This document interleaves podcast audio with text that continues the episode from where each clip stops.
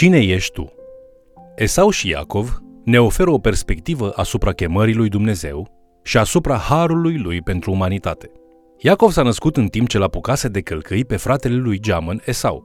I-a furat acestuia dreptul de întâi născut și l-a înșelat pe tatăl lor să-i dea lui binecuvântarea cuvenită fratelui său mai mare. Viața lui Iacov este una presărată cu greutăți și înșelăciuni, dar toate acestea l-au condus la harul minunat al lui Dumnezeu. Domnul i-a dat lui Iacov un nume nou, și anume Israel, pentru că vroia ca Iacov să-și recunoască noua și adevărata identitate sub har. Putem observa harul lui Dumnezeu pentru noi, uitându-ne în sus, uitându-ne înăuntrul nostru și uitându-ne împrejur. Bine ați venit la studiul nostru al celei mai importante cărți din lume, Cuvântul lui Dumnezeu, adică Biblia. În lecția de astăzi vom privi la viața unui om foarte important din Scriptură. Acesta este Iacov, cunoscut și sub numele de Israel. Povestea lui Iacov ne învață despre harul lui Dumnezeu în planul său pentru viața fiecăruia dintre noi. Haideți să urmărim împreună acest mesaj intitulat Cine ești tu? Această lecție se centrează asupra cuvântului lui Dumnezeu și asupra aplicării lui în viața de zi cu zi. Lecția de astăzi va fi despre personajul pe nume Iacov. Povestea lui Iacov cuprinde multe capitole din cartea Geneza, așa cum a fost și cu povestea lui Avram. Dacă mesajul lui Dumnezeu care a venit pentru noi prin Avram poate fi reprezentat prin centrarea asupra altarelor construite de Avram, mesajul lui Dumnezeu prin Iacov poate fi sumarizat prin centrarea asupra numelui lui Iacov și a multor experiențe care au condus la această schimbare. Potrivit cu Geneza, capitolul 25, Iacov s-a născut ca geamăn și a venit în această lume apucând călcâiul fratelui său Esau. Iacov înseamnă cel ce ține de călcâi sau înlocuitorul sau chiar poate cel răutăcios. Numele lui spune ceva despre omul care a crescut fiind un profitor. El a profitat de slăbiciunile altor oameni ca să fure dreptul cultural de întâi născut al fratelui său, Esau, și binecuvântarea divină specială care însoțea acest drept din partea tatălui pentru fiul său. Ce schimbare s-a produs în viața lui atunci când ajungem în Geneza, capitolul 32, versetele de la 9 la 12, unde Iacov se roagă, Dumnezeul tatălui meu Avram, Dumnezeul tatălui meu Isaac, Tu, Doamne, care mi-ai zis, întoarce-te în țara ta și în locul tău de naștere și voi îngriji ca să-ți meargă bine. Eu sunt prea mic pentru toate îndurările și pentru toată credincioșia pe care ai arătat-o față de robul tău, căci am trecut Iordanul acesta numai cu toiagul meu. Și iată că acum fac două tabere. Izbăvește-mă, te rog, din mâna fratelui meu, din mâna lui Esau, căci mă tem de el ca să nu vină și să mă lovească pe mine, pe mame și pe copii. Și tu ai zis, eu voi îngriji ca să-ți meargă bine și îți voi face sămânța ca nisipul mării, care de mult ce este nu se poate număra. Imediat după această rugăciune, în versetele 24 la 32, o poveste ciudată poate fi găsită. O poveste despre un om pe care Dumnezeu îl trimite ca să se lupte cu Iacov. Parte din ea spune, Iacov însă a rămas singur. Atunci, un om s-a luptat cu el până în revărsatul zorilor. Văzând că nu-l poate birui, omul acesta l-a lovit la încheietura coapsei, așa că i-a scrântit încheietura coapsei lui Iacov pe când se lupta cu el. Omul acela a zis, lasă-mă să plec, că se revarsă zorile. Dar Iacov a răspuns, nu te voi lăsa să pleci până nu mă vei binecuvânta. Omul acela i-a răspuns, cum îți este numele? Iacov, a zis el. Apoi a zis, numele tău nu va mai fi Iacov, ci te vei chema Israel, cel ce luptă cu Dumnezeu căci ai luptat cu Dumnezeu și cu oameni și ai fost biruitor. Sunt multe lecții de învățat din fiecare poveste a Bibliei. Povestea lui Avram este despre credință. Povestea lui Iacov este despre har. Cuvântul har înseamnă favoarea și binecuvântarea lui Dumnezeu, care nu sunt meritate, obținute sau atinse. Harul este oferit datorită dragostei lui Dumnezeu. Harul nu poate fi obținut, nu poate fi câștigat sau atins. El niciodată nu poate fi obținut prin puteri proprii. Harul înseamnă favoarea sau binecuvântarea nemeritată a lui Dumnezeu. Atât aici în Geneza, cât și în Romani, capitolul 9, unde apostolul Pavel oferă un comentariu asupra nașterii lui Iacov, este scris că în timp ce Esau și Iacov încă mai erau în pântecele mamei lor, Dumnezeu a spus, cel mai mare va fi rob celui mai mic. Cum Dumnezeu este Dumnezeu, El cunoaște totul. Când Dumnezeu s-a uitat în pântecele Rebecăi și a văzut inimile celor doi gemeni, Dumnezeu a știut ce se va întâmpla cu fiecare dintre ei. Dumnezeu nu este luat niciodată prin surprindere. Știind ce avea să se întâmple, Dumnezeu îi spune Rebecăi că două neamuri sunt în pântecele tău și două noroade se vor despărți la ieșirea din pântecele tău. Unul din noroadele acestea va fi mai tare decât celălalt și cel mai mare va sluji celui mic. Acum, descendenții lui Iacov au devenit israeliți și descendenții lui Esau au devenit edomiți.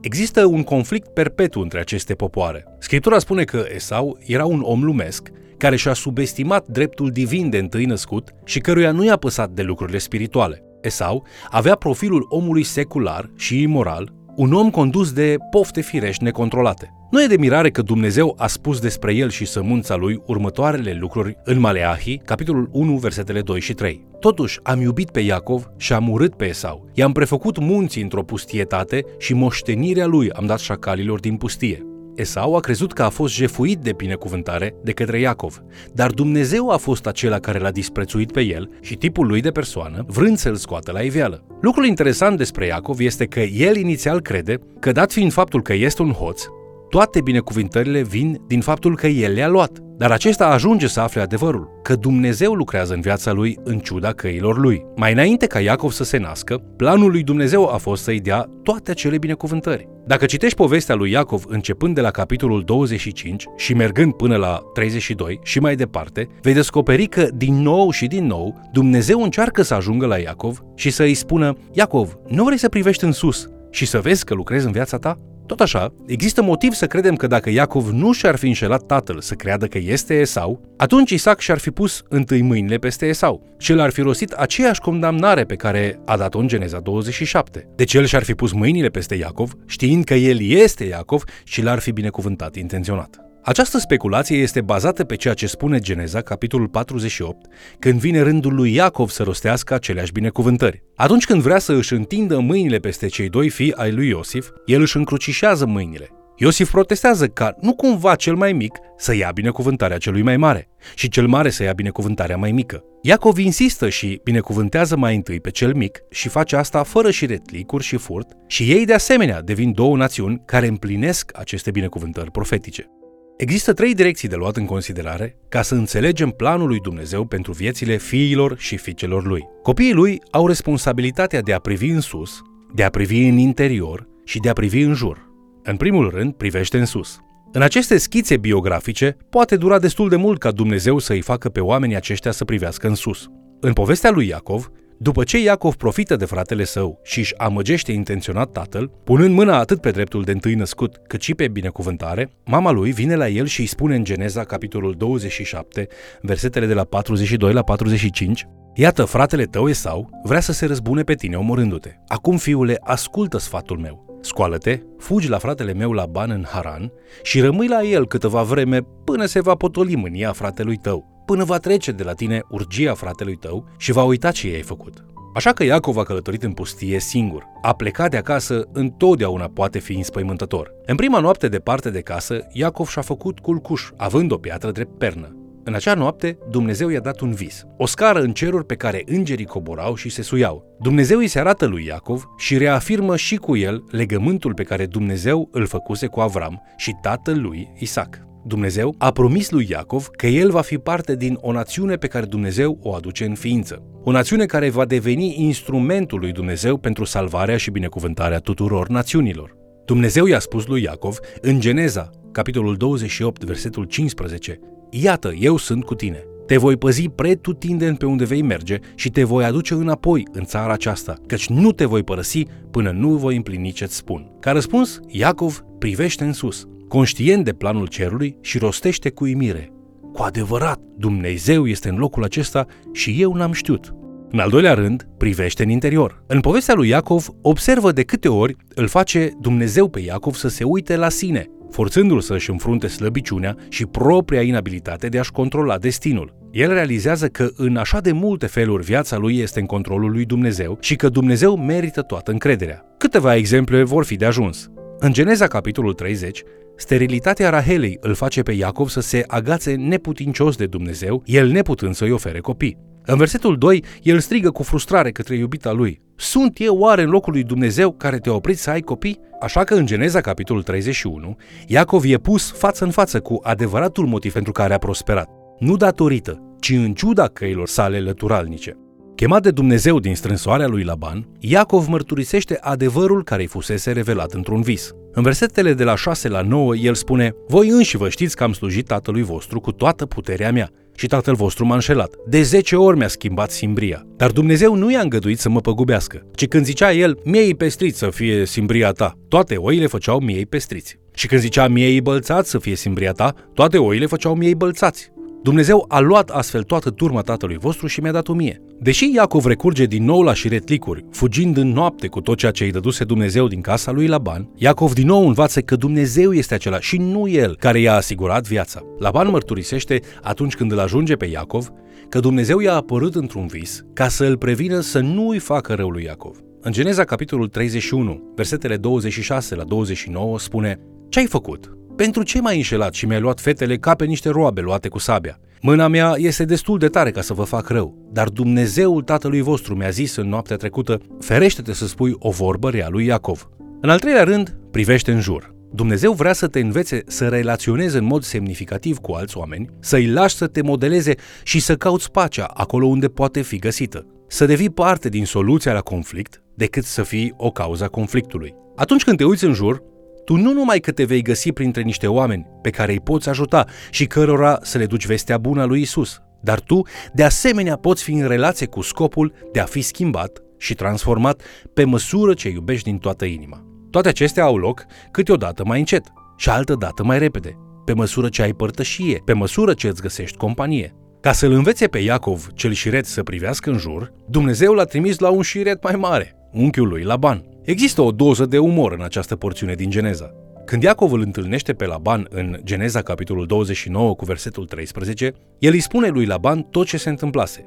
Iacov i-a spus lui Laban întreaga poveste, așa cum este redată pentru cititor, vorbind despre manipulări, înșelătorii, furtul dreptului de întâi născut și despre binecuvântarea furată. Unchiul lui Laban zâmbește și spune, cu adevărat, tu ești os din oasele mele și carne din carnea mea. Laban vede un suflet pereche în Iacov cel viclean, cel care apucă, pentru că Laban este un viclean și mai mare. Plata lui Iacov pentru primii șapte ani trebuia să fie primirea Rahelei, fica lui Laban, ca și soție. Iacov a iubit-o foarte mult. El a fost așa de îndrăgostit încât cei șapte ani în care a lucrat pentru Laban au părut a fi șapte zile. Cu toate acestea, în noaptea anunții, scumpul unchi Laban îl îmbată și o înlocuiește pe Rahela cu sora ei mai mare Lea. Dimineață, descoperind și retlicul, el îl ia cu asalt pe unchiul cel drag Laban, care îi cere alți șapte ani pentru fata mai mică. Ce urăște trișorul cel mai mult este să fie înșelat. Ce urăște manipulatorul cel mai mult este să fie manipulat. Iată care este rețeta favorită a lui Dumnezeu pentru leac. Să-ți dea ceva din propriul medicament. Iacov este în mod constant întrecut la viclenie de Laban, care caută mereu să-l păcălească pe Iacov, dar harul lui Dumnezeu este cu Iacov. El mărturisește fratelui său în Geneza 33 cu 5 nu realizările sale, ci favoarea nemeritată a lui Dumnezeu, peste viața lui mai puțin cinstită. Despre tot ce are, el spune că Dumnezeu i-a dat cu bunăvoință robului tău. Ultimele lui zile cu Laban se sfârșesc prin încheierea unui legământ de pace între ei. Ei fac jurăminte în Geneza, capitolul 31, cu versetul 52. Movila aceasta să fie martor și stâlpul acesta să fie martor, că nici eu nu voi trece la tine peste movila aceasta și nici tu nu vei trece la mine peste movila aceasta și peste stâlpul acesta ca să ne facem rău. Atunci când o persoană continuă să privească în sus și în interior, Dumnezeu o forțează să privească în jur și să-și îndrepte relațiile. Așadar, o altă relație semnificativă dată lui Iacov pentru a-l modela încât să fie persoana pe care o dorește Dumnezeu este cea cu fratele său Esau. Esau nu era un om onest. El era un om nelegiuit care se complăcea în dorințele lui firești. Nu-i păsa deloc de poziția dată de Dumnezeu ca și cap al familiei și nici de responsabilitățile legământului față de Dumnezeu la care era obligat datorită dreptului său de întâi născut. Totuși, Iacov a profitat de slăbiciunile lui Esau ca să-i fure dreptul de întâi născut și în mod viclean și-a amăgit tatăl pentru ca să fure binecuvântarea lui Esau. Esau a vrut să-l omoare pe Iacov și avea un motiv bun pentru asta. Iacov învățase mult în zilele când se ascundea de fratele lui în casa lui Laban, ticălosul, anume că Dumnezeu e cel care binecuvintează și nu omul. Așa că Iacov trimite un mesaj lui Esau prin care căuta să se împace cu acesta. Când Iacov trimite mesajul lui Esau, el primește un mesaj ca răspuns în care se spune că Esau vine alături de 400 de oameni călare. Iacov este înmormurit. Iacov se roagă o rugăciune de dependență divină în fața autoinsuficienței. Apoi, în mod destul de ciudat, Iacov se luptă cu un om care se dovedește a fi un înger. Când lupta a început, agresorul părea să fie îngerul cu care se luptase mai înainte. Pe măsură ce trece noaptea, Iacov devine agresorul. Iacov rezistă și nu renunță, chiar dacă omul imploră să fie eliberat. Iacov, poate realizând adevărul situației, spune Nu te voi lăsa să pleci până nu mă vei binecuvânta. Când Dumnezeu vede că el nu a biruit în fața lui Iacov, îl lovește pe Iacov la încheietura coapsei, lăsându-l să șchiopete toată viața lui. Mai bun este un sfânt șchiopătând decât un păcătos sprinten. Îngerul întreabă, care ți este numele? El a răspuns Iacov. Îngerul răspunde, numele tău nu va mai fi Iacov, ci te vei chema Israel, căci ai luptat cu Dumnezeu și cu oameni și ai fost biruitor. Numele Israel este o combinație de două cuvinte evreiești. Primul înseamnă a birui, care e relaționat cu ideea unui prinț care domnește peste alții, al doilea cuvânt înseamnă Dumnezeu. Deci împreună cele două cuvinte înseamnă cel ce luptă cu Dumnezeu. Osea vorbește despre schimbarea acestui nume în capitolul 12 din cartea lui, versetele de la 3 la 4, spunând Încă din pântecele mamei a apucat Iacov pe frate său de călcâi și în puterea lui s-a luptat cu Dumnezeu. S-a luptat cu îngerul și a fost biruitor. Într-un sens, Dumnezeu spunea, te voi numi cel care se luptă cu Dumnezeu, pentru că, întocmai ca un prinț, ai luptat cu Dumnezeu, cu omul și cu tine însuți și ai biruit. Ai privit în Isus, Iacov, și te-ai zbătut pe drumul spre mine, știind că nu ești binecuvântat, fiindcă ești un trișor, un uneltitor, viclean și inteligent, ci pentru că eu te-am binecuvântat.